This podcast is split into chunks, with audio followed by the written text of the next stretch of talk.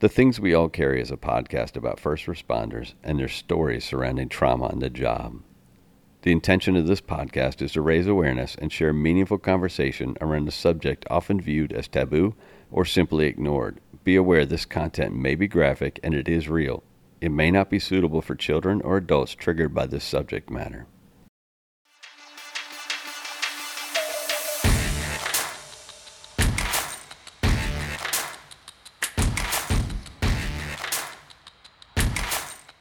Thank you for joining me for another episode of The Things We All Carry. This week I'm joined by Dan for a discussion about the traumas he's both seen and experienced. We'll also get into the effect of the traumas on him and his personal life and his battle to defeat his demons. Originally from New York, and I do forgive him for that, Dan moved to Virginia for the job in 2015. I first met Dan around 2016 when he was detailed in to work with me. As you'll hear toward the end of this episode, Dan was a small doses kind of guy for me. But little did I know he was going through some major issues in his personal life. When I originally sat with Dan a few weeks ago to hear his story, I was pleasantly surprised at the complete change in his approach to people and his life. He is yet another guest I'm happy and proud to call a friend and a brother. A quick reminder to please help us build a community which not only recognizes but supports each other through the struggles and recovery. Reach out through Instagram at the things we all carry or email my story at thethingsweallcarry.com to offer support and share your story. Please remember to leave a review on iTunes and give a shout out to any first responder you know, love, or care about. Enjoy the show. Try not to get mic bleed. That's the issue. So, I don't even know what any of that. well, that that the two mics are hearing each other. Oh, okay. And so it just affects, it kind of affects your recording. All right. So, Oats. You good? yeah. Feel it. Joining us today on the show is Dan. He's out of Virginia. He's been with his present department. He's been seven years. He's got 16 years total experience.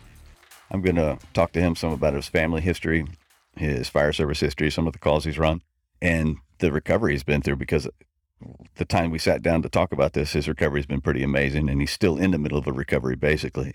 So, with that being said, I'll turn the mic over to Dan. He can tell you a little bit of his family history, and we'll go from there. How you doing, Dan? I'm good. How are you doing today? I'm doing well. Going on family history. My family is blue collar through and through. Going back even to my grandfather was a hard hat diver in the Navy during World War II and then rose through the ranks of Con Edison in New York. So it's always been like hardworking. And then my dad has been firefighter ooh, 42, 43 years now, same department in New York. And then his profession was a corrections officer. So blue collar, family service, all that's been huge, literally from birth. Even my mom worked in the ER as an X-ray tech. And that's actually how they met because ironically enough, my mother accidentally knocked out my father with an X-ray machine when they worked in the ER. So I, we bust chops about that all the time. That mom just knew how to lay out dad. But uh, yeah, I joined up in 2006, but I'd grown up in that firehouse. My dad was chief when I was growing up, and pretty much lived at the firehouse or in a Chiefs car at some point, just going to calls with them, going to the firehouse, going to different events. And as a kid, it's cool. What kid doesn't want to play with sirens and all that fun stuff? But it was unbeknownst to me at the time, the start of how all this crazy stuff would happen in my life. I know we talked about it the other day, like the first event I ever had with trauma that I can remember. And I know I I know I'd seen stuff before that, but the one that always stuck out was I was in second grade and you go to school and oh, what'd you do over the weekend? Oh, Johnny went to fishing with his dad. Kimberly went to a dance recital. Oh, Danny, what'd you do? I saw brains come out of a guy's ears. So in second grade, you saw this. Yeah, and of course I call my call my mom and they're like, so Danny said he saw this today. Like, what happened? And my mom was like, yeah, he was with his dad. The, his dad's the chief. And they responded to an auto accident. I can even tell you the exact intersection it was because I remember it like it was yesterday. I mean, the car, The car half rolled over, so it's on its side. The guy's hanging out the window, and his skull is just wide open. And at that age, I don't know anything better. Okay, there's a guy, there's his brains. What else am I going to do? As I say, at that age, do you even process it their brains? I think I knew what it was. I hate to say it because of cartoons. Makes sense. It didn't process that's a human being. That's somebody that's not going home in their family. And of course, I know it's a generational thing, but parents don't talk to you about that. You, you just, they don't talk about how they felt. So it's, you don't talk about how you feel. You just, all right, let's go home and get on with the rest of our day. So you see this in second grade. You see the brains on the side of the road coming out of this guy's head. Mom and dad don't have a, a, at least the slightest discussion with you about it. I don't think they knew how to discuss it. And it's not that I hold anything against them for it, but even now, as a parent myself, how do you broach that conversation of, hey, this is what happened? Well, how do you feel? Now it's a little bit easier because I bounce some stuff off my dad, especially with my son. And uh, I'll ask him, like, how do you explain this stuff? And, he go, and now it's fine. It's easy to talk about that stuff to a certain extent. But at the time, I just don't, I don't think it fathomed, or I don't think he thought about what I saw because I think he was trying to shield us, but inadvertently, we all know about how you have to position apparatus, and he just happened to be at the one spot. He wasn't blocking everything. And like I said, unbeknownst to me at the time, that was the start. Yeah, that's a hell of a start in second grade to see that. That's going to stick with anybody and especially if you don't have time to process it. And at that time, and like you said, that day and age, it, that's not what you did. No. This processing thing is probably what a few years old to be accepted in the fire service, at least. Oh yeah, I looked at we look at our parents and firefighters, cops, all that growing up.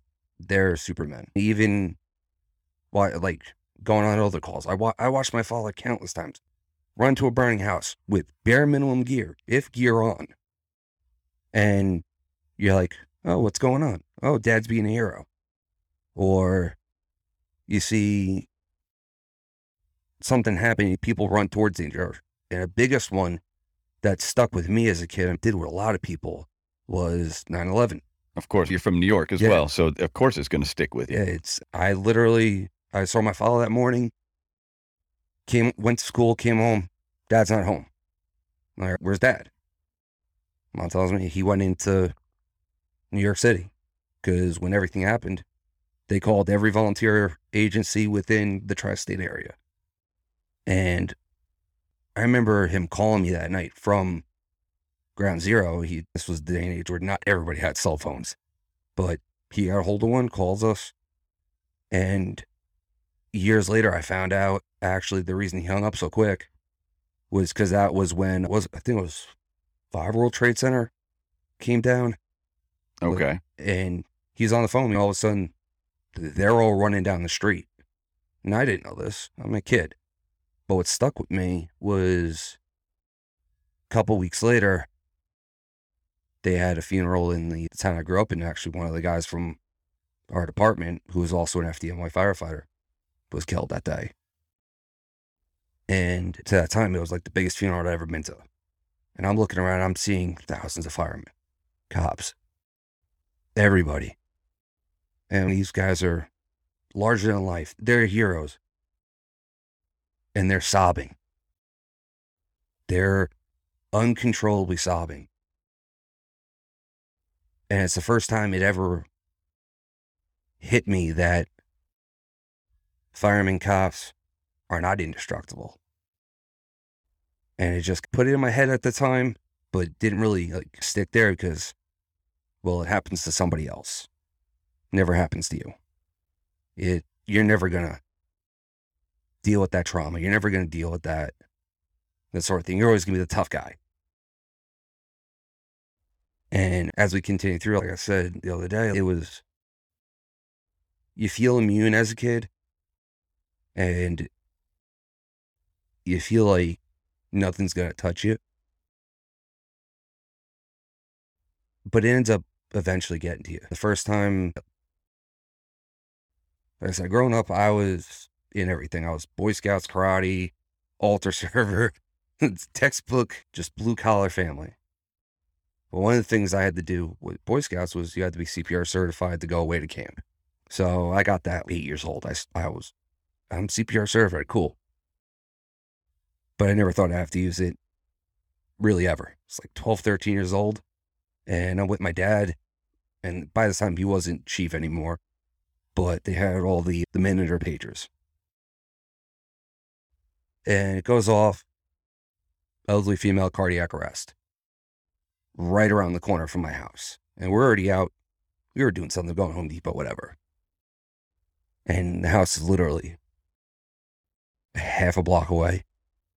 So my dad throws on his blue light, runs up. He gets out of the car, looks at me. You coming? I'm like, shit, I'm gonna go help my dad. Not knowing what I'm gonna see. And I mean, it happened to be lady that we'd seen almost every day. Because as soon as he came out of my development, it was the first house right on the corner. They're always out waving you hi, just like the typical neighborhood family. Well, I walk in, she's on the ground, and my dad checks her pulse and the pulse. He goes, All right, start doing compressions. I'm 12. What do I know? So I just do what I was taught just start pumping away. And we did that for, it felt like an eternity until everybody else shows up and they kind of shoot out of the way. And after all said and done, I got a, hey, you did a great job. You good? I'm like, yeah, I just did shit with my dad. Come on, this is badass.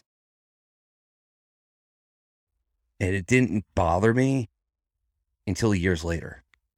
And I'm sitting there, I'm like, what the fuck was I doing? 12 years old doing CPR. Like, why am I doing this? I shouldn't have to do this. I'm happy I did because it was an experience. And I had plenty of them with my dad after that. Luckily, it was mostly when I was in the fire department after that. But that was the start. That was the, as some people say, that call to service. I knew what I was going to do. I knew I was going to join the fire department regardless. But I didn't think then the track that it would lead me down. I definitely didn't think it was going to lead me to the decisions I made, the that that questioning in your head, that sense of feeling like you're broken and fucked up. Yeah, when it starts at mm, second grade. Second Yeah. grade, 12 years old. Those are two traumatic, very traumatic calls for anybody, let alone that age. You kind of wonder how many years it takes to boil to the surface if you don't if you don't deal with it then. And it's hard for a second grader to deal with something like that. You said that you came to the realization years later after the CPR. How many years later do you think that was? I think it finally started hitting me like the impact of the calls, the impact of what I was doing. I was probably 19. I started off the fire department and it was no holds barred from day one on calls. My first call was a fatal motorcycle accident where a girl got thrown dismembered. That was my first call. My first fire literally was the school around the corner and we had the roof come down on us. We were by ourselves for 15 minutes and it was hairy. It was right from the get go, it was off to the races. But then you think about it, and I tried going to my dad. I was like, I'm, this shit's bothering me. And nothing against him or anything, but he's like, you either suck it up or this isn't the job for you. And what kid watching their parents like kick ass take names doing it, they can do it. I'm not gonna shy away from that. I got a way I gotta li- I gotta live up to their reputation. I gotta live up to their expectations. So you swallow it. And then you swallow more. And it just keeps adding up. And then at that age, what else do you do? You start drinking. You start partying. You start finding ways to cope. And my way for the longest time was I find girls to hook up with. And it would just, that started the unhealthy choices that, all right, I need an adrenaline rush. I need something to help this fit. It's a healthy way to do it, but you don't think about the effects it's having on you, the effects it's having on other people. So it stems from second grade, 12 years old, through your volunteer time as a teenager. Yeah. At what age did you decide to become a career firefighter? Let's start down that path, and then we'll get back to the uh, to all the these effects that are, you're going to experience. So I knew early on this is what I wanted to do. This is what I'm going to go for. I went immediately into getting my EMT. And then up by us, it was every fire district was volunteer, but they had two people every 12 hours who were the paid EMTs and paid medics.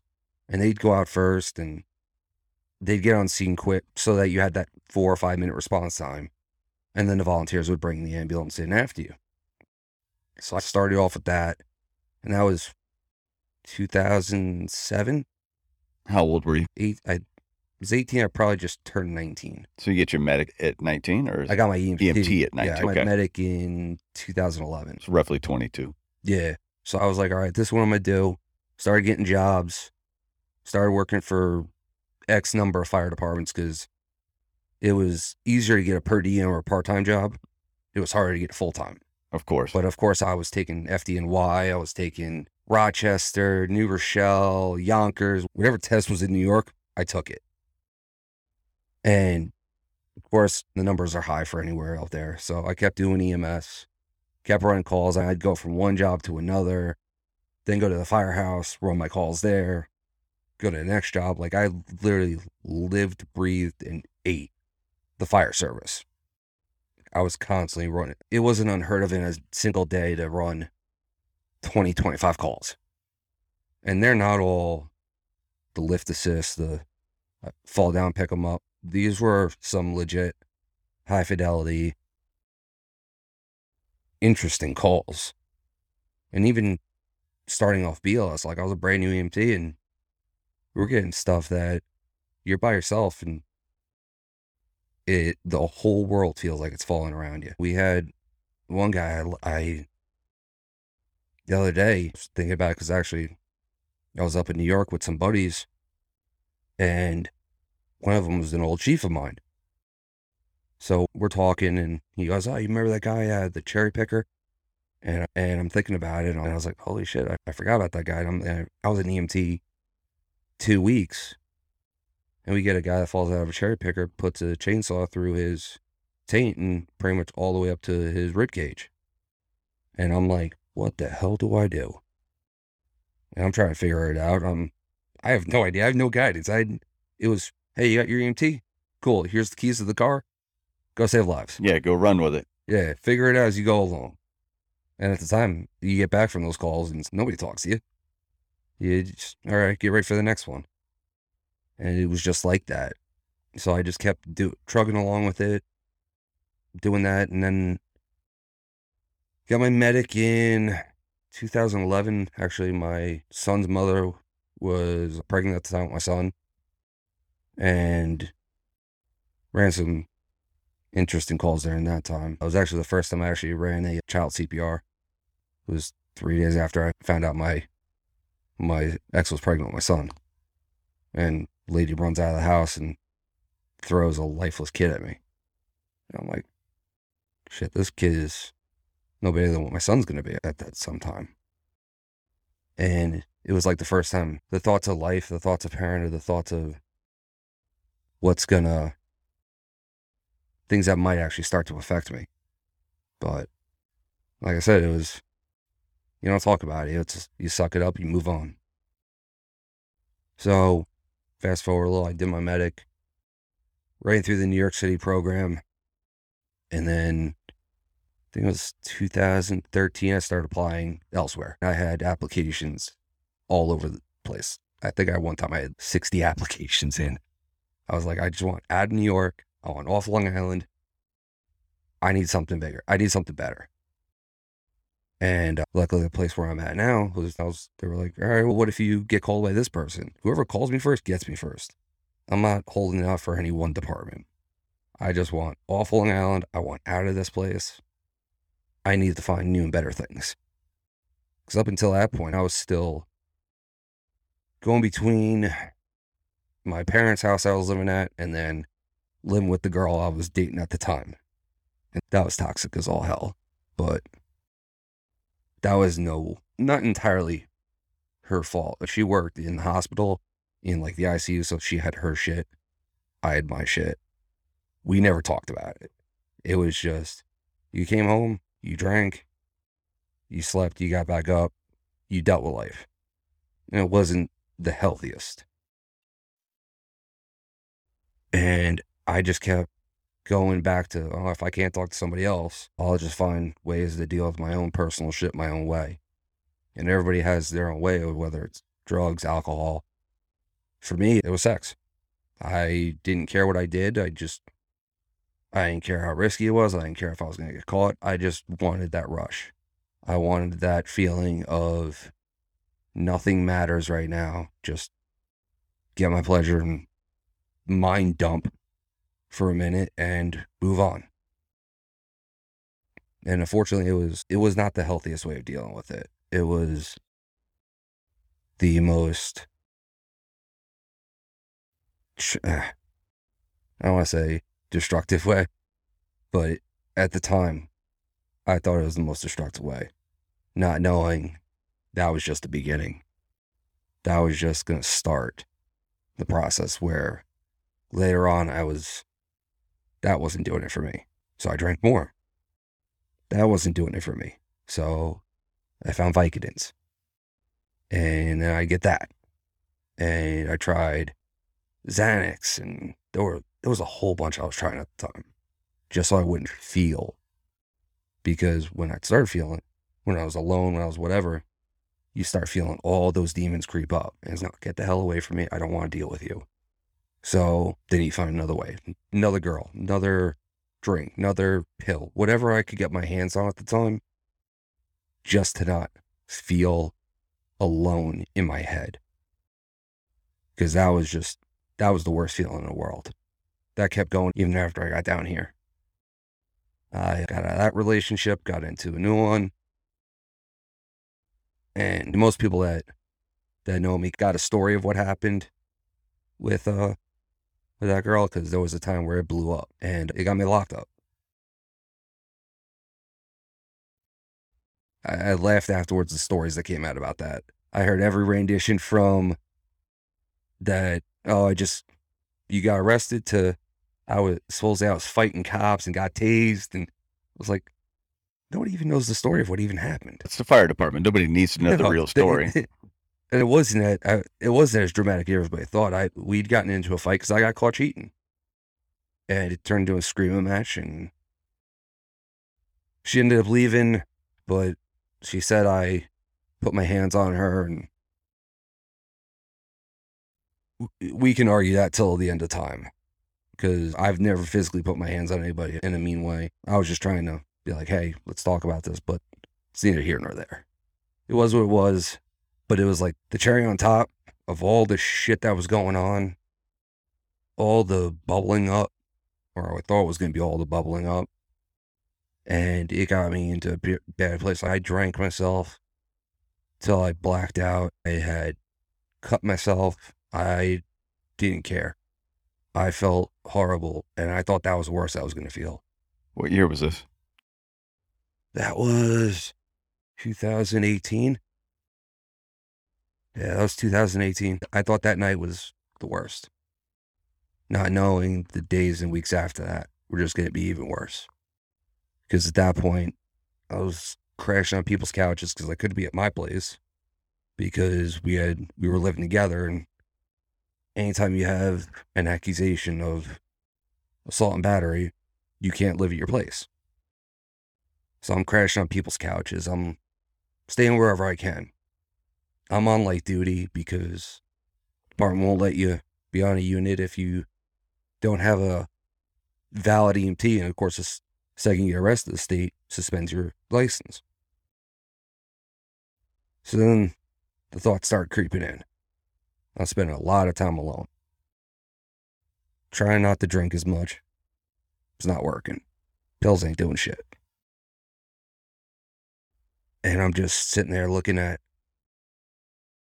all the trouble I'm causing people, all the shit that's going on in my head, the demons that are coming back. I'm reliving calls, I'm reliving instances. I'm all over the place with no help in sight. And at this time, like I'm going to, I was going to therapy through uh, an employer provided service, we'll put it that way. Pretty much someone that doesn't understand. I honestly felt like they didn't understand what I was going through. They hadn't been in my shoes. And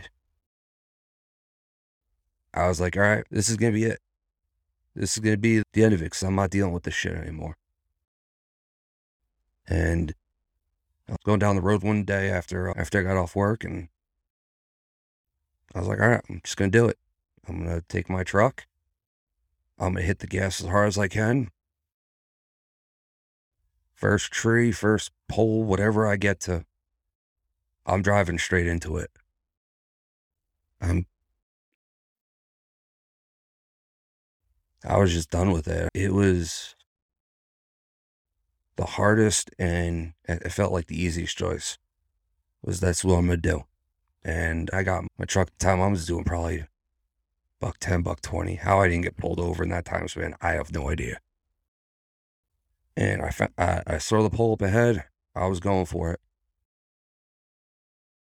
And for some reason, the last second, the thoughts of my family, the thoughts of my friends in my head just was, it just, it hit me like a ton of bricks. Like, I can't do this to them. And I cut that wheel as hard as I could.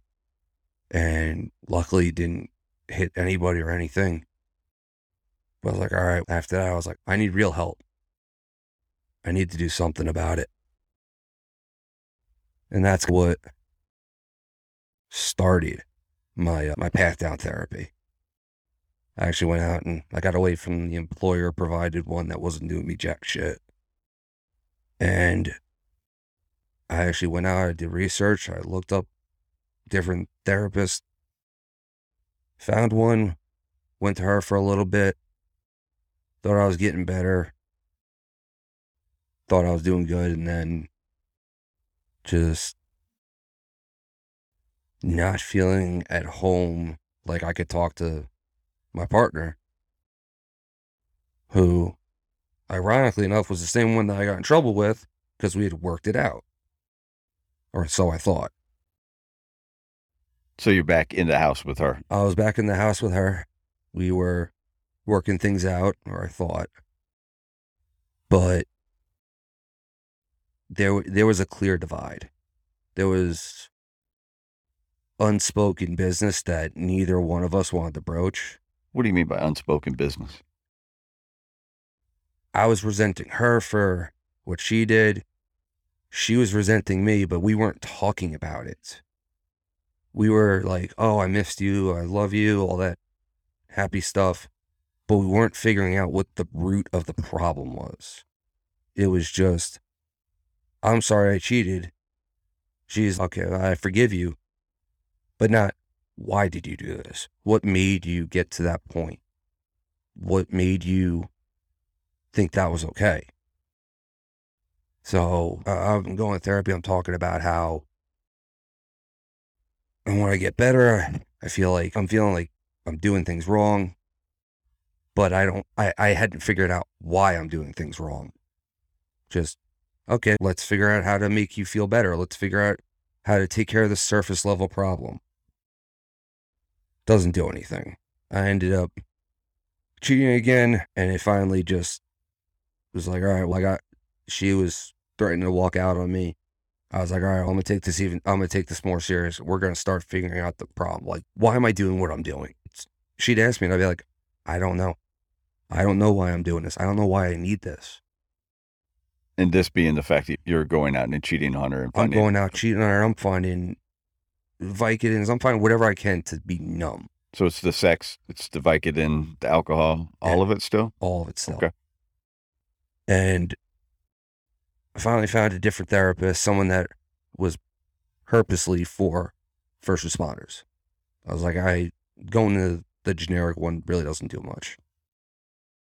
So I found one, actually happened to be a friend of mine who I knew she was a therapist, but I didn't know her specialties or anything. I just worked with her a couple times through foundations I'm a part of.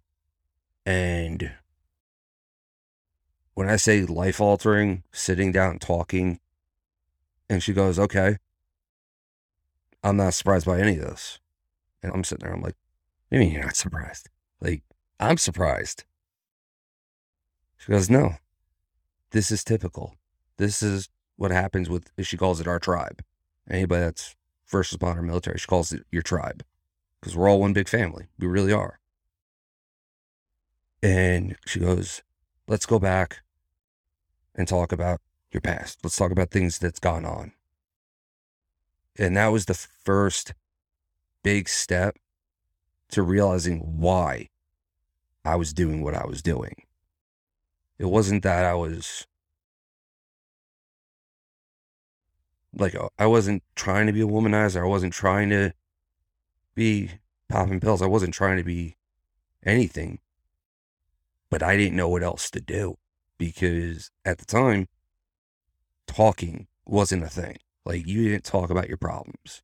You say at the time, this is uh, maybe 2019? Yeah, it's not long ago. It's still, it, it just, it, it seems like forever ago, but it, like I said, it's, it's 2018, 2019. It's three years We're ago. just starting to bridge the gap of it's okay to not be okay. And I was like, all right, let's figure this out. Let's start down this path. So I stopped taking the pills, like hardcore stopped. Cut down the drinking. Like I'll have a beer socially with people. Like I don't, I'm not worried about that. But I stopped drinking to get drunk, drinking to forget. To, all right, we're out, we're celebrating. I'll have a beer or two. And even that for a while, it was nothing.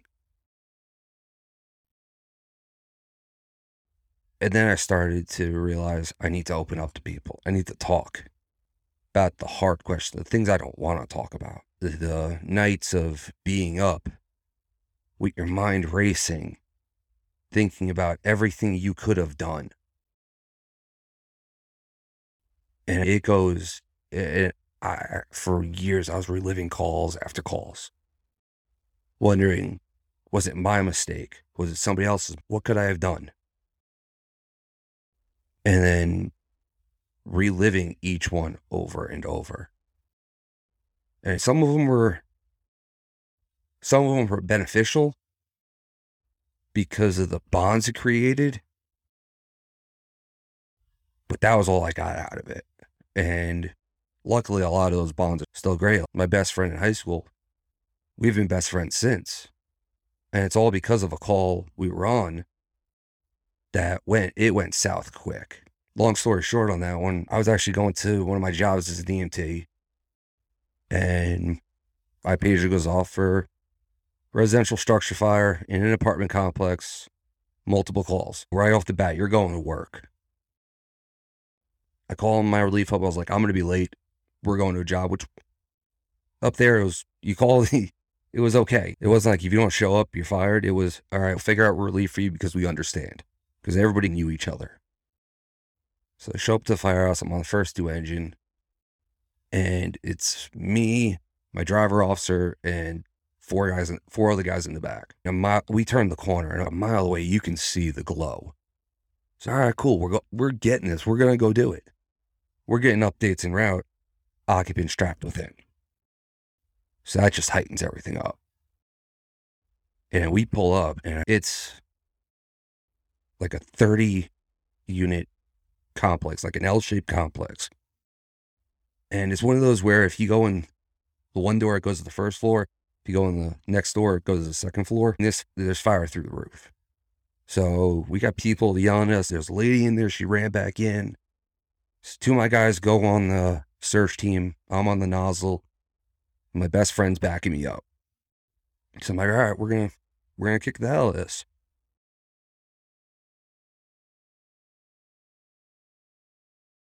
We go up the stairs and there's no smoke.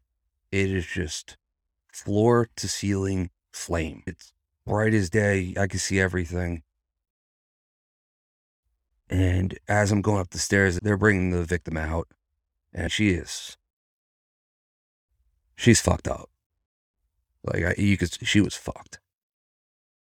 So we, they pass by us. We go up the stairs, and I start hitting the one room that's on my left. I was like, all right, I can go left. I can go. I went left. Knocking down the room, and I got that one room knocked down, and all of a sudden, my hose goes limp. I got no water. Calling over the radio, hey, I got no water. I got no water. I'm getting wait one. Soon as I think the second message went out, that room lit back up. The roof's coming down, and I'm starting to feel the floor saggy. And I, I called the Mayday. I'm like, we're losing the structure. We got shit collapsing. We're bailing. Between me and the stairs is my brother. And I was, we were 21. At the time, he wasn't the smallest guy. We called him, we called him Big Red for a reason. And I pick him up. I physically, I picked him up and threw him down the stairs. And as I'm doing it, I'm starting to feel the floor now give way even more. And I'm like, I don't care what happens to me. I'm getting him out. And either A, I'm going through the floor, or I'm going to have enough time to get him down the stairs and I'm jumping. And wherever I land. So throw him. And I had enough time that I was able to grab the banister and hold myself. And I go down the stairs. I didn't hit one step on the way down. I landed straight on top of him. And we ended up regrouping ourselves and going back. We hit it from the outside and made different attacks and put it out. And I went back to work. And we didn't think about it. We were like, all right, cool. We good fire, whatever. Go about your day. And it took we were 21 then. We finally talked about it about three weeks before I moved down here. And we are just having a couple beers the one night and he's like I gotta ask you something. I'm like, what? He goes, Why do you throw me down the stairs? I was like, Why wouldn't I? This is what we do. And he goes, But you didn't know if you were getting out. I was like, I don't care. The time, I didn't care. I'm like, it's what you would have done for me. And since that day, like, we've had a lot of instances in, where we've been through some nasty shit. Like, a friend of ours passed away line of duty. And pretty much we were inseparable after it. We, like, we went through that. We had birth of my son. He's he's he calls my parents mom and pops. I call his parents mom and pops. It's just how it is. We've been inseparable. I'm the godfather of his daughter, my niece, and which that was a whole blessing in disguise because that gave me a whole new view on life just outside of my own kids. But it was things like that, like events that you don't think about at the time. You just get brush it off as another good call. It's another good call. It took years to remember, hey, what's actually a good call? Because it's not good for somebody else. It sure as hell wasn't good for us. I think it was just the we made it out alive type of good call. We made it out, we thought unscathed. And then you realize later on, nah, you just didn't you didn't make it unscathed, you just didn't have physical injuries at the time. There's just things like that for a while that you eventually, lucky for me, I realized I need to do something about this because it was destroying my life. I hadn't had one healthy relationship until I finally took the time to realize I need to take care of me. And it took very traumatic breakup, being on my own for a little bit, and then luckily I found the girl I'm now with who God bless her, I don't know how she deals with me half the time but she gets. I don't know how anybody deals with you half the time, to be honest, but that's just my opinion. Well, that's it. Yeah. we were joking about it the other day because we were actually with my brother because I had to go up to uh, New York because unfortunately, uh, a friend of mine that was on the USAR team with me passed away line of duty, actually doing a training event for our old USAR team. These are guys, we went through Hurricane Sandy together. We went through all the initial training, like when I say, when people are like blood, sweat, and tears, we had the blood and sweat, but we were very lucky as a team until recent. And then the tears part came. But we were sitting with my brother, and I was just like, some days I don't know why. I just feel like I'm always an asshole. And he goes, that's because you put on the facade because you don't want you don't want people to see how you really feel. And it, it hit me and it hit me like it hit me like a ton of bricks. Cause I've everybody knows I got that New York personality. I don't really give a shit what people say. For a long time, I didn't. I thought I didn't care what people thought, but that was just the facade I was putting on because I didn't want people to see underneath this is a lot of scars, a lot of damage, a lot of shit I don't want somebody else to see and thinking, almost thinking that old school mindset of we're Superman to everybody else. They don't need to see my scars. They don't need to see how ugly it is underneath. And it only took until, I'd say, six, seven months ago that I actually started opening up about shit. Like to other people before that, I kept everything myself. And I know there's quite a few people that think he's just an asshole. It's not that I'm an asshole. It's just, granted, most days I can't be an asshole. It's just for a long time, I was keeping myself from letting other people see what was going on inside of my head. And the easiest way to do that was to push people away, even though I didn't want that. I wanted them in my life. I wanted them to be a part of me. But I'd push them away because I didn't want to hurt them. Because I thought in my head, I'm going to hurt you if you're in my life. You're going to see my damage. You're, you're going to be pulled into the drama, the trauma, all that. I don't want to do that to you.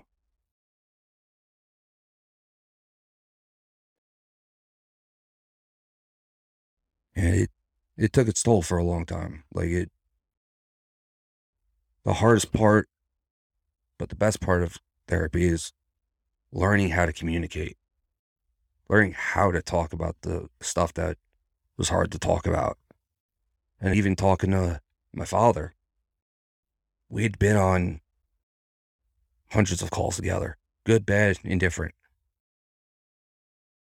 Some of the best calls I've ever run with my father, some of the worst calls I ever had were running with my father because I was trying to protect him while he's trying to protect me. And it's just constant back and forth. It it was button heads left and right. But that was because we were trying to protect each other. And I didn't even realize my father had his own mental health stuff until actually it was the day before COVID actually became a thing in New York.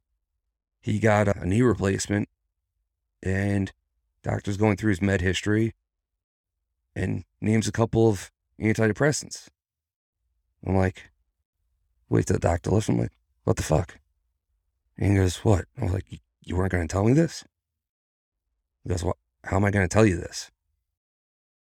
I said, why are you on this? And he goes, why wouldn't I be? I did 30 something years in corrections He goes, I've done, at the time, it was only 40 years Only. in the fire service. He goes, my lungs are shit from ground zero because I saw shit that I don't that I don't even want to talk about ever. And he still to this day I've poked a little bit, but he won't tell me. But he's like, I don't know what to tell you. I don't know how to tell you. And that was the thing growing up. That was I don't want to say ingrained, but it's the best way to put it. Is that we didn't know how to talk about things. My mom, I love her, but her family did not talk about anything. So she was almost emotionally detached on some things. She was a great mom. My parents were, they busted their ass for me and my sister. I am grateful for what they did for us. But we didn't talk about things like that as a family. You just held it in. You worked through it. Go to church and pray. Yeah, it worked well for me. You, the therapist you found that you met through the foundations, right? Yeah. This starts coming out during that time. Yeah. Okay. What does she find? What discoveries do you make while you're in therapy with her? And not specific, not the cause necessarily, not what caused it, but what was the result of everything? That what did she say? Was there a diagnosis? Was there medication? Wh- What route did you go? So I she diagnosed me with PTSD, anxiety, depression. I went down the meds route. I did and it's been like I hate to say it, it's all they teach in like EMT school that lock and key. Yeah, it really is a lock and key when it comes to mental health meds. I've been on Lexapro, Zoloft, Xanax, which is actually in the lower dose, which scared the hell out of me because I took it to be dumb. Now I'm taking it for the real reason for it. It's been amazing. But it's been back and forth. And some days I got discouraged because the meds wouldn't work. There was actually a couple that made me worse. And I would take it and my head would spin even harder. It was like looking at a New York City subway station, with all the trains going by, and you cannot focus on one. I wasn't sleeping for a while, and it was just a lot of trial and error. So it took a while of patience and understanding. And God bless her soul, she deals with me. Because I know I'm not easy. I'm thick headed, I'm stubborn, I'm a New Yorker. It's how it is. But what I found was that I needed to love myself more instead of trying to protect everyone else. Protect myself by opening up to myself about what's going on, what's the problem, how do I fix the problem. And there was something for the longest time of, if not me, then who? That was stretching me so far that it was costing me. And I was always involved in stuff, but at what risk? So I finally took some time to do some self love, do some mental healing. Bought myself a motorcycle, which, as dangerous as it is, no distractions other than what you're doing at the present moment. God, that's like that's mo- that's meditation on a whole different level that I didn't even know about. But yeah, that was it's that's been the story for the the last year with her. And it from where I was then to where I am now, I look at it and I'm just like it's like night and day. I wouldn't open up about anything before then. I wouldn't talk to anybody. I would just go home, deal with my shit. I kept my promise to myself, or I thought I was keeping my promise to myself, but I was just angry and an asshole. To now, I'm able to talk about what's bothering me. I'm able to almost ground, actually, ground is the best way to put it. Ground myself and get rid of those thoughts when they start creeping in or realize, okay, those thoughts are there. What purpose are they serving? None? Bye. See you later. And then move on to the next one. which trying to deal with those demons, it was actually a lot easier because she pointed out to me, and I've kept it going since, is if it's not serving a positive purpose, forget about it. Just let it go.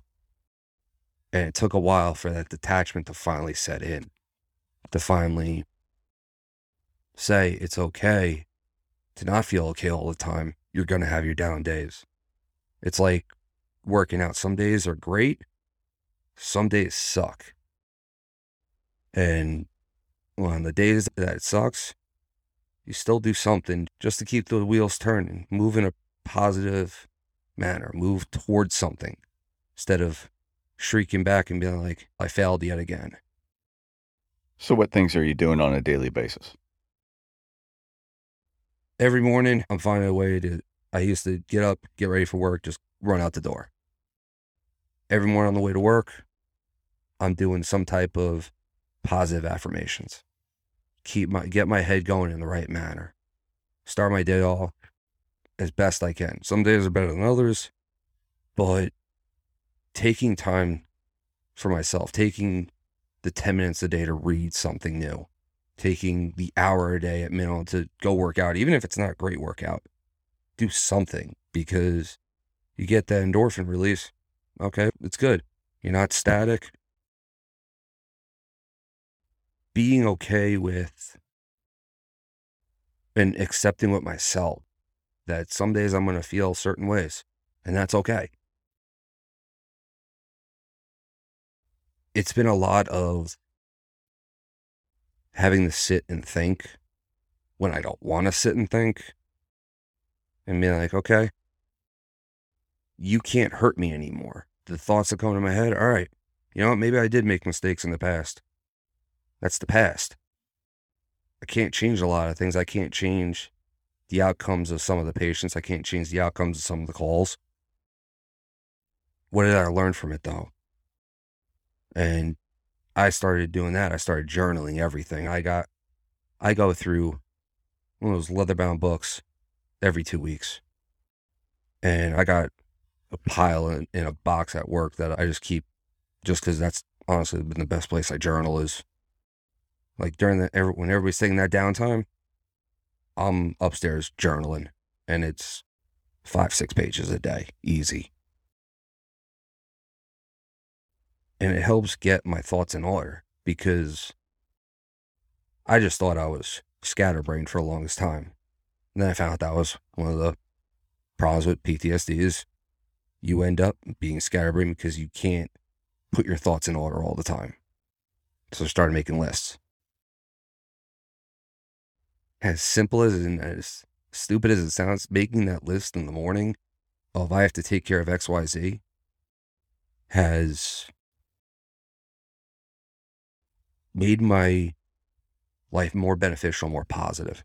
Because even when I have a bad day, I just look at that list and I'm like, all right, I got three out of five things done today. That's a positive. Even if I got one thing done that day, it's a positive.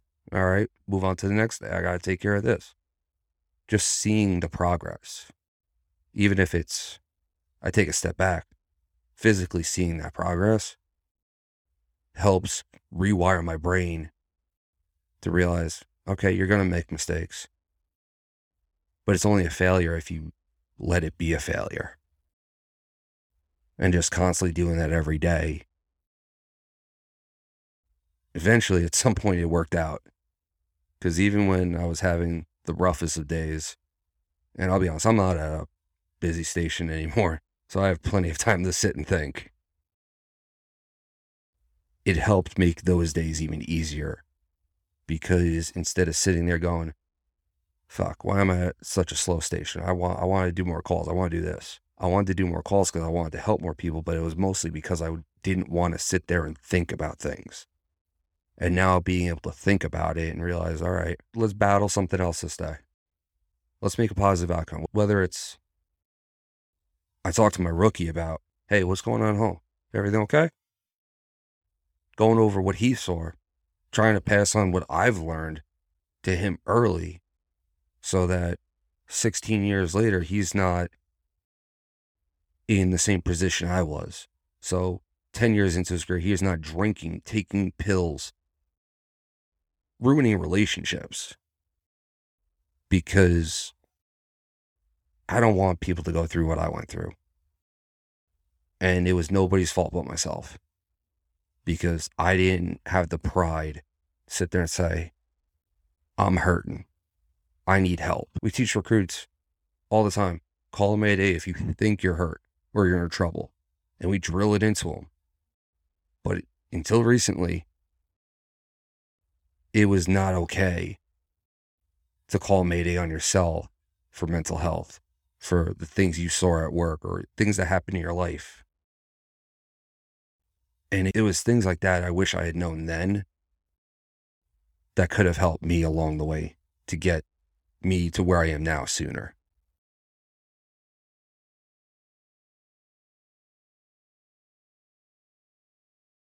I'll edit that out, but I thought it stopped recording for a second. be, I have it recording here as well. But so when we talked, when we talked a couple weeks ago, you talked about meditation and therapy. So those are your keys, right? The talking it out, the medication, or the meditation, therapy.